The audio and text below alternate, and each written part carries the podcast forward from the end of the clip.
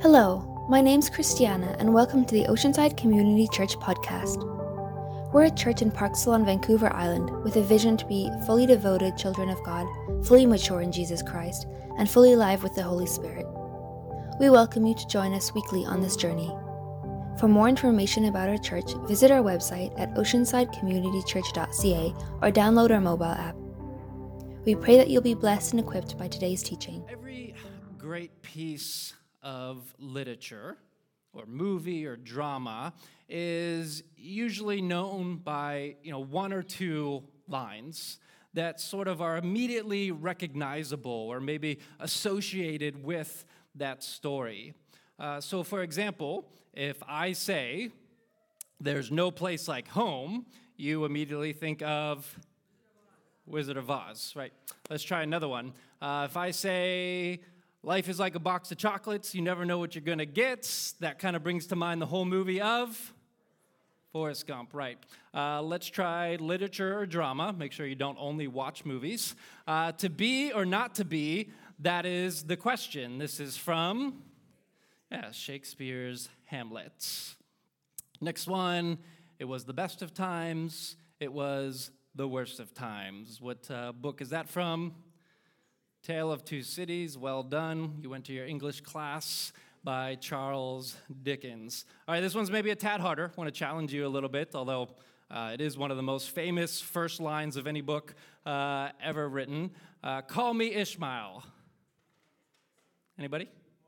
Moby Dick, that's right, uh, Herman Melville. So uh, this is fun. We could, of course, do it all day. Uh, just a couple more for fun. Houston, we have a problem. Apollo 13, right? It kind of summarizes that whole movie. Uh, let's go a little further back in case you're a little older. Here's looking at you, kid. Yes, from the movie Casablanca. There we go.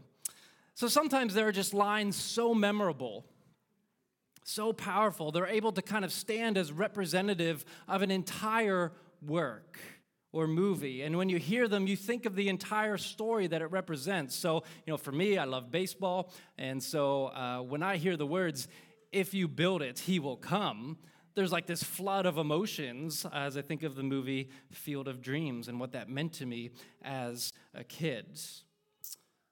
Well, the most famous and best selling book and piece of literature in the world also has one line that it's likely best known for, that in a way kind of brings together and summarizes the whole story and drama that it represents. And that book, of course, is the Bible. And that one line is, I was going to say any guesses, but we gave it away there. John 3:16. So just stand with me really briefly. One thing we like to do here at the church is stand to honor God's word when we read it. And I know it's just one verse, uh, but let's uh, read it, and you can even read it with me if you want. Uh, John 3:16. For God so loved the world that he gave his one and only Son, that whoever believes in him shall not perish, but have eternal life. So, Lord, bring these words to life so that they may be central to how we live, that they would be the echo of our lives, the soundtrack to our existence. Holy Spirit, come and teach us what you wanted us to know when you inspired these words and how you wanted us to live. In Jesus' name, amen. You may be seated. Well, if these are perhaps the most famous words of the most famous book in the world, they're probably worth understanding a little deeper, right? Especially if they potentially have to do with the biggest questions of human existence, like who am I? Who is God? How can I know him? And most importantly, what is the meaning of life and what happens to me after I die? So, whether you've been a Christian all your life, or if this is the first time you're ever hearing these words. It's worth a few minutes to understand what is being communicated here, and then also to ask the question well, what should be my response? So let's talk about both the explanation as well as the invitation of John 3:16.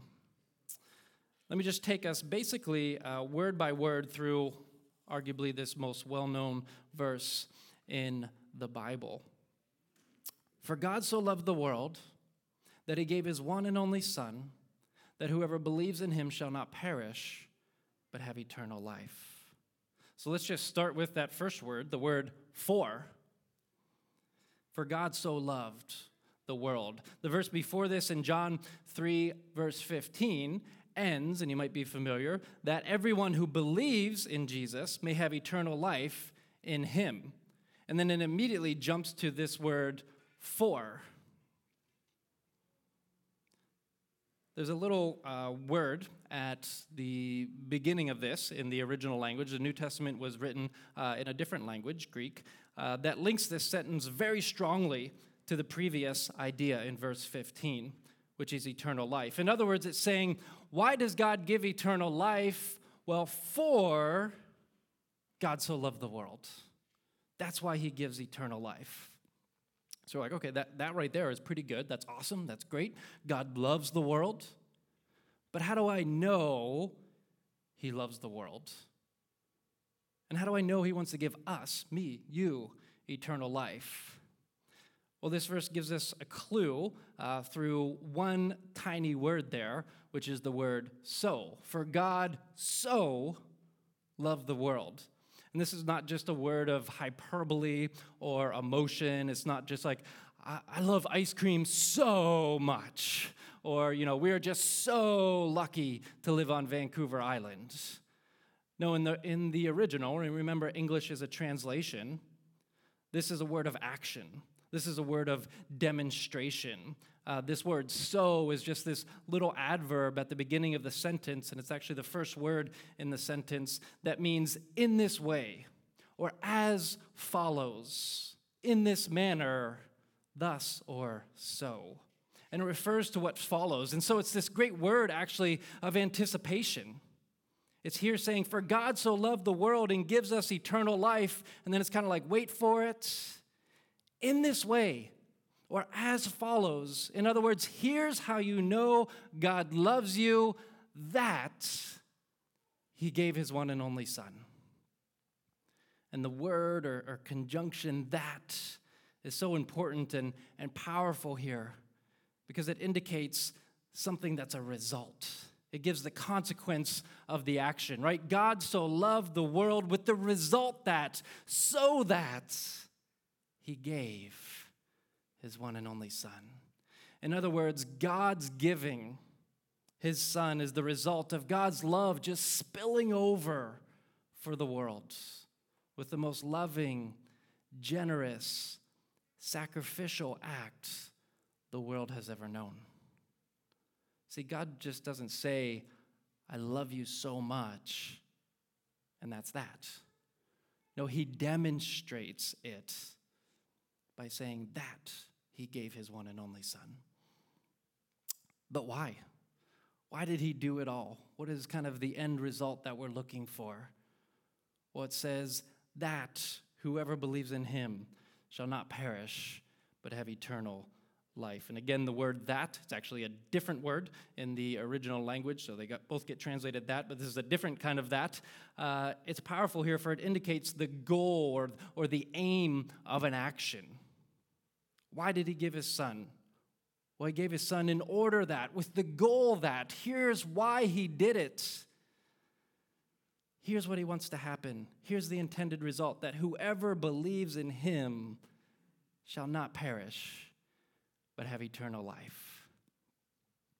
God's goal for you is to live eternally in his presence. So let's just kind of summarize this breakdown or summary of, of John 3.16. We'll just call this uh, Joseph's John 3.16 translation, if I may be so bold, uh, but just kind of bringing out the meaning of each and every words. And it would be something like this if we were going to expand upon what the words mean. Why does God give eternal life? Well, because he loves the world. How do we know he loves the world? Well, specifically in this exact way. He loved it so much that it resulted in him giving his only son.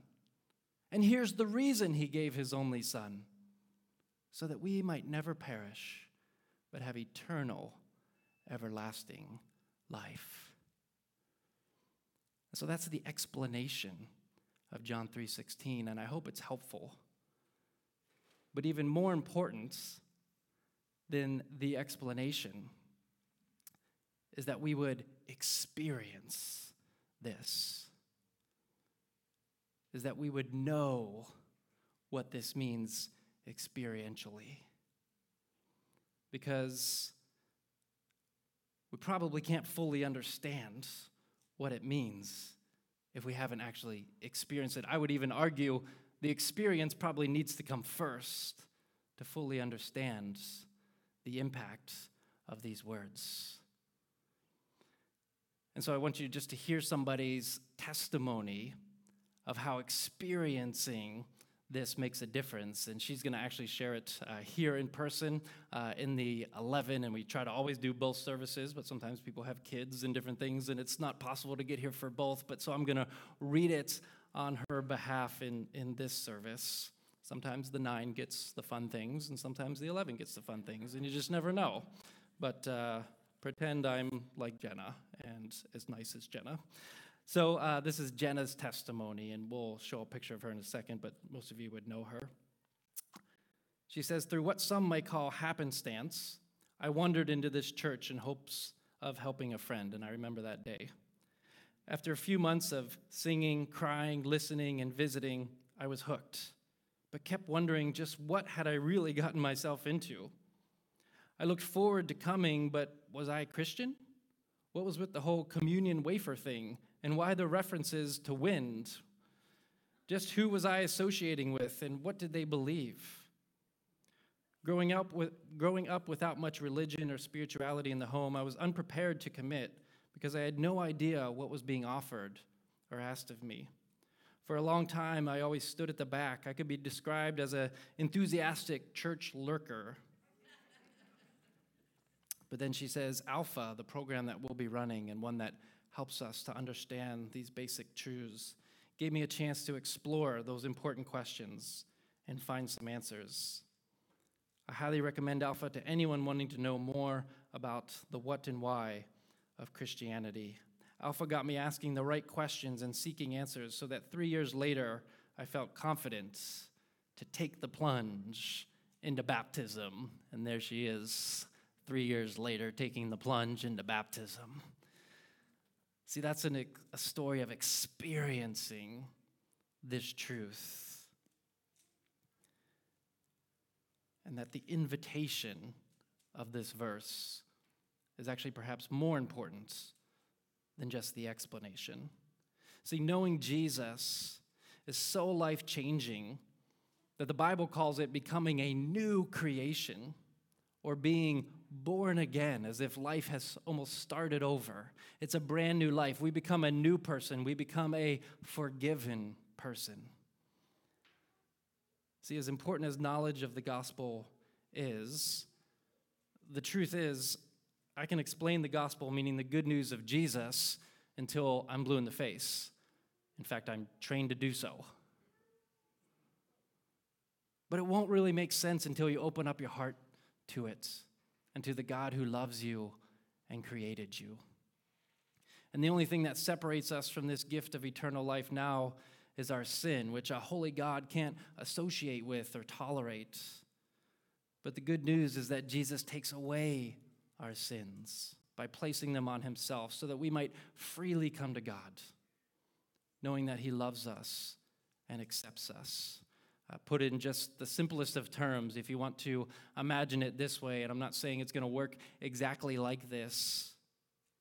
But when we die and come face to face with the God who created us and gave us life, and when we, as the Bible says, give an account of our lives, there's not enough good deeds in the world we could do to earn God's acceptance. Instead, there's only one deed that has been done that can gain God's acceptance, and that's Jesus' death on the cross. And so, the only way to enter into eternal life is to look at Jesus on that day and say, I'm with him. As we just sang, to fix our gaze on Jesus. That's our one and only hope. Doesn't matter if whether you've worked in a church for 60 years or it was one day before you died. That is the only hope any of us have. That God would look at us and he would actually see Jesus in us, the perfect Son of God. Jesus said it like this in John 14, 6 I am the way, the truth, and the life. And no one comes to the Father. I don't care how good you've been, no one comes to the Father except through me. Band's going to come up. See, the reasons God gave his only son are, are myriad. It was to take the punishment for our sin that we deserve, it was to show his power over evil and conquer our biggest enemy, which is death. It's to identify with our broken lives through his broken body. That his insults were hurled upon him and he was stripped of his clothes and his dignity. That he sympathizes with those who have been hurt by this world, who have been maybe stripped of their dignity that as he felt abandoned and alone, crying, My God, my God, why have you forsaken me? That he understands your feelings of isolation, depression, darkness, abandonment. The layers of powerful truth behind the gospel and the message of the cross are immense, and they don't all come at once. And sometimes they come in different seasons of life. And there might even be a lot of things you didn't understand today. We mentioned, you know, God the Father and the Son and the Holy Spirit, and you may be wondering, what's that all about? What's what's the relationship? And we actually have a series coming up on that topic, uh, what we call the Trinity. More importantly, a lot of these important truths will be explored at Alpha, so you can sign up in the lobby and start there whether you're an, un- an unsure skeptic or you're just ready to go all in. We recommend Alpha for that. But no matter what, it all starts with just that initial step of belief. For God so loved the world that he gave his one and only Son, that whoever believes in him, and that's actually a word of action, not just of intellect. So I want to give you a chance to express that belief. And if you would just close your eyes for a second. Just as God demonstrated his love to us in action through an act, it's important we demonstrate our love for God back to him through action. And eventually, that's in the way we live our lives. It's also through the act of baptism, which you saw Jenna do. But for now, it's just saying, Yes, I believe. Jesus, save me from my sins and from eternal separation from you. And by your grace, Grant me forgiveness and eternal life. And we can all appreciate that if you've been hearing it for decades. I hope that your heart never, never gets tired of hearing the good news of the gospel.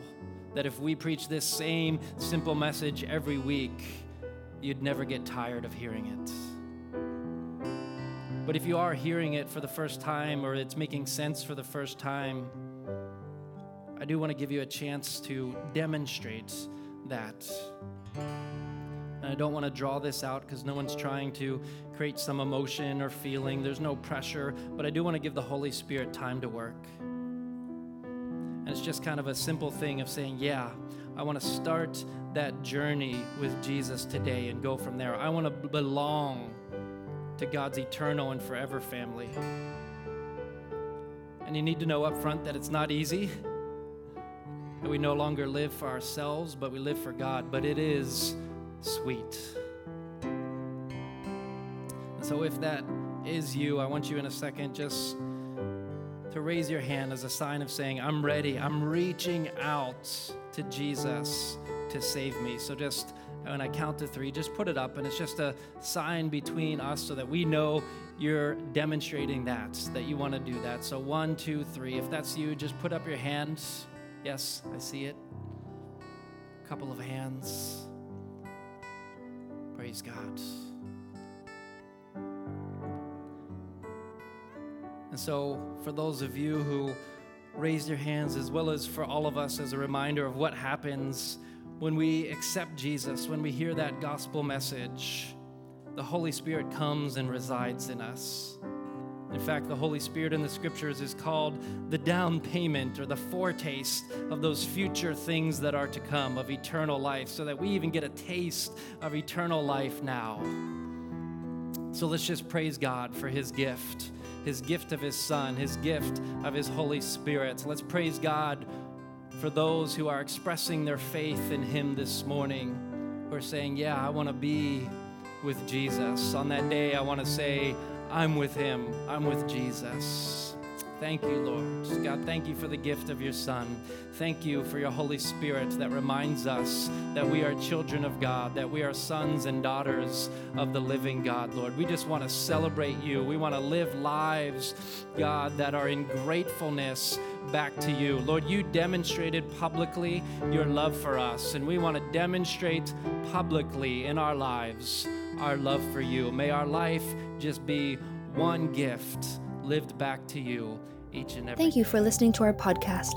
Be sure to connect with us on Facebook, Instagram, or YouTube, or download our mobile app for more content. If you're in the area, we hope to see you soon. Until next time, may the God and Father of our Lord Jesus Christ richly bless you as you live by his Spirit.